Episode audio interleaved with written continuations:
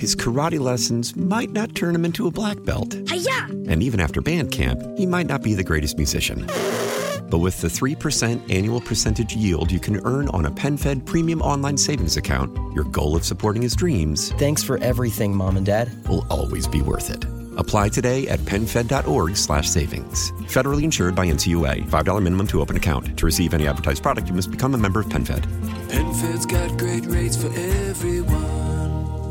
You were a young woman living in New York, getting this job as a cub reporter at the New York Post. And this is a dream of any journalism student, to be writing in New York. And suddenly you start feeling like you may have a cold, maybe it's the flu, you're getting tingly, you don't feel well. And then the next thing you know, people think that you are a violent psychotic. I'll let you take it from there. Your story of a descent yeah. into supposed madness.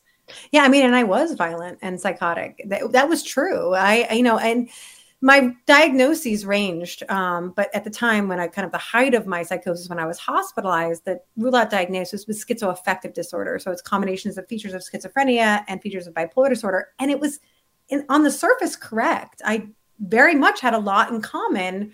Um, my symptoms were almost identical to the people suffering, um, dealing with that serious mental illness. And so I, you know, I did appear that way because I was, I was violent and I was psychotic. It was a time that, you know, writing about was, was really challenging because I don't remember a good deal of it. And so much of my behavior seems so foreign to me in a way.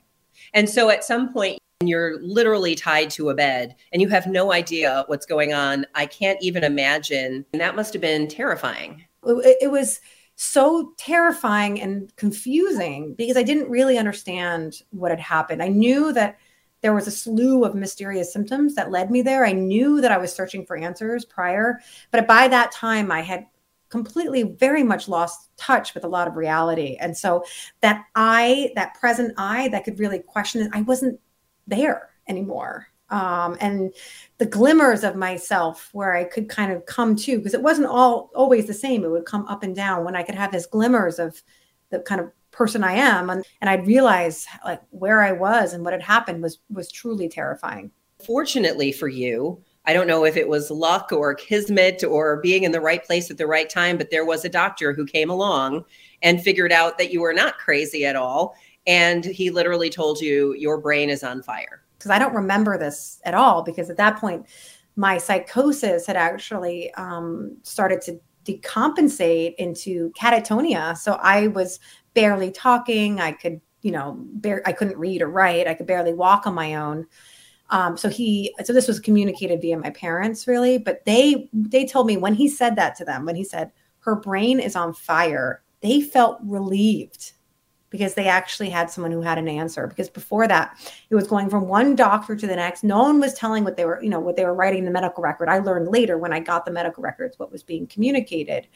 But they were really, they really felt lost and they felt abandoned and they felt, you know, they didn't have any answers. And so to even something as terrifying as the phrase, her brain is on fire, actually felt somewhat comforting to them at the time. And so it turned out to be something very rare. Well, yeah, the, you know, at the time, now not so much. It's not as rare as previously thought. But at the time, this was two thousand nine, I was the two hundred seventeenth person in the world to ever have been diagnosed with something called anti-N M D A receptor autoimmune encephalitis. So it's basically when your body's immune system targets and attacks the brain. And this this illness had only gotten a name two years prior. So it was very new. That said, at that time, about ninety percent of patients were going un- misdiagnosed. And this condition, um, researchers believe, has been around for as long as humankind has been around. People have cognitive deficits, permanent com- cognitive deficits from, from not being um, diagnosed and treated aggressively or promptly. Some people die.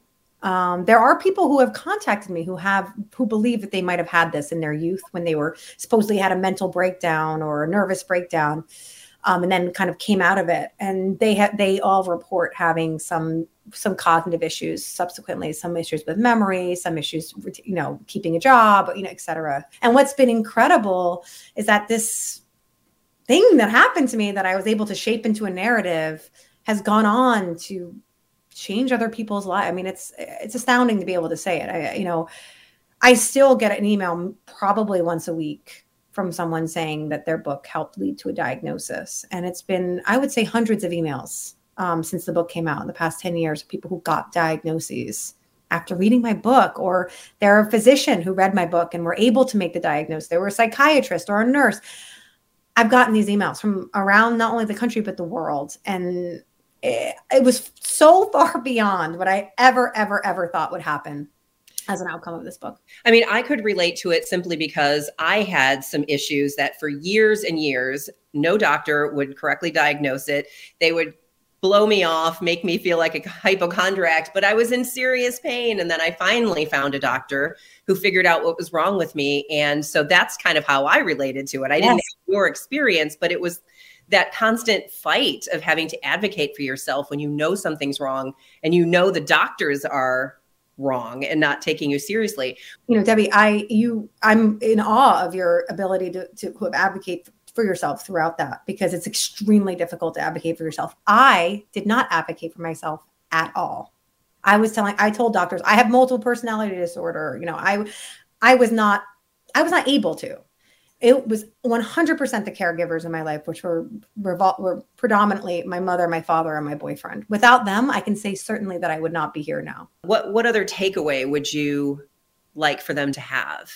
Well, I think, I think kind of in the most concrete way is what you took away from it, which was this idea of advocating for yourself. And if you can't advocate for yourself, having others advocate for you, being comfortable questioning medical authority. I think it can be very, very intimidating if someone is kind of wearing the garb of a doctor, and to question that. And, you know, it's hard and you don't have the expertise. And so you are at a disadvantage. There is a hierarchy in terms of the knowledge, but I think you can know intuitively when you're not being heard or you're being dismissed, and to, um, have um, the kind of push or the drive to, you know, the support to question and to seek seek help elsewhere. You know, if you're not getting what you need from a doctor, to go to another one. I know it took you many doctors to find your answer.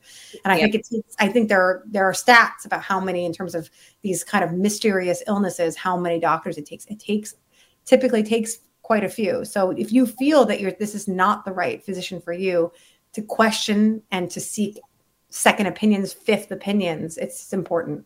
Yeah. And then if you're like me and you finally find the right one who takes the time to figure out what's wrong, then you bawl like a baby. Right. Which is one hundred percent part of it.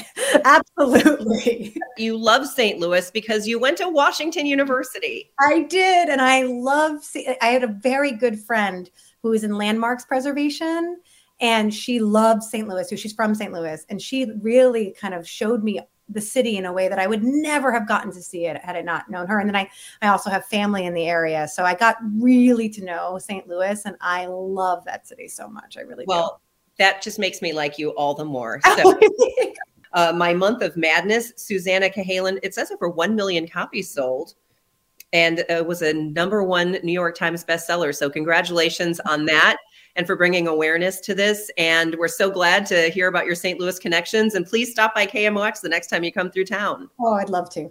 His karate lessons might not turn him into a black belt. Hi-ya! And even after band camp, he might not be the greatest musician. But with the three percent annual percentage yield you can earn on a PenFed premium online savings account, your goal of supporting his dreams... Thanks for everything, Mom and Dad. ...will always be worth it. Apply today at PenFed.org slash savings. Federally insured by N C U A. five dollars minimum to open account. To receive any advertised product, you must become a member of PenFed. PenFed's got great rates for everyone. Why? Why? If you Why? have T-Mobile five G home internet, you might be hearing this Why? a lot. Why? Every time your internet slows down during the busiest hours. Why? Why? Because your network gives priority to cell phone users. Why? Why? Good question. Why not switch to Cox Internet with two times faster download speeds than T-Mobile five G home internet during peak hours? Okay. Stop the whys and visit cox.com slash 5G home for details. T-Mobile prioritizes certain T-Mobile phone users over home internet users during times of congestion. Celebrate and save at Ashley's Anniversary Sale. With Hot Buys, your choice of colors starting at just three ninety-nine. Ashley Sleep mattresses starting at two fifty. Plus, receive a free adjustable base with select mattress purchases. And shop top mattress brands like Stearns and Foster, Tempur-Pedic, Purple, and Beautyrest Black with sixty month special financing only at Ashley. Subject to credit approval. No minimum purchase required. Minimum monthly payment, down payment, tax, and delivery may be required. See store for details.